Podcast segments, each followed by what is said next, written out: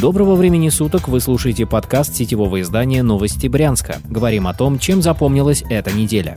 Коронавирус. Каждые сутки фиксировали от 101 до 140 новых случаев коронавируса, что существенно меньше, чем недели ранее. С прошлой пятницы власти подтвердили еще 13 смертей от COVID-19. Таким образом, общее число скончавшихся достигло 121, абсолютное большинство из которых погибли этой осенью. В регионе впервые за несколько недель COVID-19 выявили менее чем у тысячи человек. Понизилась и заполненность коронавирусных госпиталей. Сейчас власти готовятся к открытию в Унече новой рассчитанной на 500 коек больницы, которая примет пациентов с COVID-19. На минувшей неделе новых ограничений не ввели, зато продлили старые. Губернатор Александр Богомаз подписал соответствующие документы. Пожилым гражданам продлили режим самоизоляции до 6 декабря. Несовершеннолетним запретили посещать ТРЦ и фудкорты до 22 декабря. В понедельник старшеклассники вернулись на очное обучение в школы. Ранее они находились на дистанционке. Глава регионального Роспотребнадзора Людмила Трапезникова заявила, что среди учителей снизилась заболеваемость коронавирусом, поэтому возвращение учеников опасений не вызывает. Также она отметила, что в школах усилят контроль за соблюдением санитарных правил. В каждое образовательное учреждение раз в неделю будут приходить с внезапной проверкой. Нарушителей ждут крупные штрафы. Еще Трапезникова сообщила, что снижение заболеваемости продолжается уже в течение двух недель. Она считает, что этого удалось достичь благодаря введенным ограничениям и жесткому контролю за их соблюдением.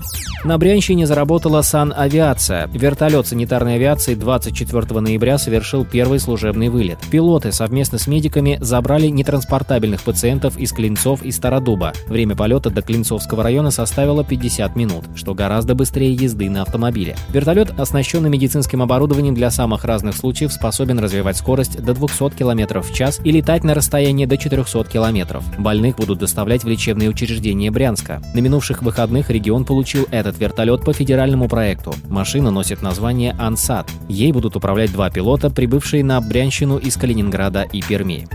Скандал в «Динамо» зашел слишком далеко. Теперь в ситуации с брянским клубом разбирается и полиция. Стражи порядка начали проверку из-за инцидента с футболистом Андреем Луканченковым. Спортсмен утверждает, что 24 ноября во время тренировки к нему с угрозами подошел неизвестный мужчина. Он просил прекратить конфликт с руководителем клуба Валерием Корнеевым. Луканченков написал заявление в полицию. Также футболист отметил, что угрожающего мужчину на тренировку привел именно Корнеев. Полиция уже опросила игроков клуба. Директор «Динамо» намерен провести внутреннее расследование инцидента. На фоне всех этих событий брянский клуб на прошлой неделе проиграл два матча. Скандал в брянском «Динамо» получил широкую огласку в середине ноября. Тогда в сети опубликовали коллективное письмо игроков клуба, в котором они пожаловались на Валерия Корнеева. Позже в официальной группе «Динамо» появился ответ руководства, в котором Луканченкова обвинили в провокациях. Фанаты встали на защиту спортсмена и опубликовали снимки положительных тестов на COVID-19, взятых перед одним из матчей.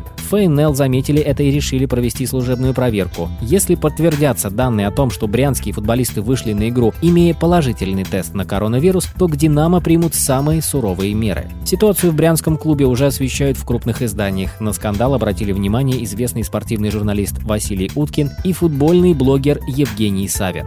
Преступление и наказание. На прошедшей прошедшей неделе стало известно, что в суд поступили два уголовных дела о самых резонансных ДТП этого года. Первое связано с трагедией, произошедшей в августе у Кургана Бессмертия. Тогда ранним утром столкнулись два молодых водителя иномарок Альфа-Ромео и Лексус. Одна из машин загорелась, водитель Альфа-Ромео попал в больницу серьезными ожогами. Его пассажир, молодой музыкант, погиб. Водитель Лексуса убежал с места аварии, но позже сам пришел в полицию. Оба молодых человека любили погонять. По некоторым данным, в момент аварии они соревновались в скоростном скоростном заезде. На скамье подсудимых окажутся оба. Молодому человеку из Лексуса грозит более суровый срок, так как он оставил место ДТП. Второе уголовное дело связано с ДТП, которое устроил пьяный сын вице-губернатора Александра Резунова. В день города выпивший сынок на внедорожнике с блатными номерами врезался в остановившуюся на перекрестке легковушку. Водитель последний погиб. Максим Резунов пытался скрыться, но его догнали прибывшие сотрудники ГИБДД. Отец виновника трагедии покинул высокий пост, его сыну, которого ранее уже пытались лишить прав за пьяную езду, грозит 12 лет колонии по Ефремовской статье.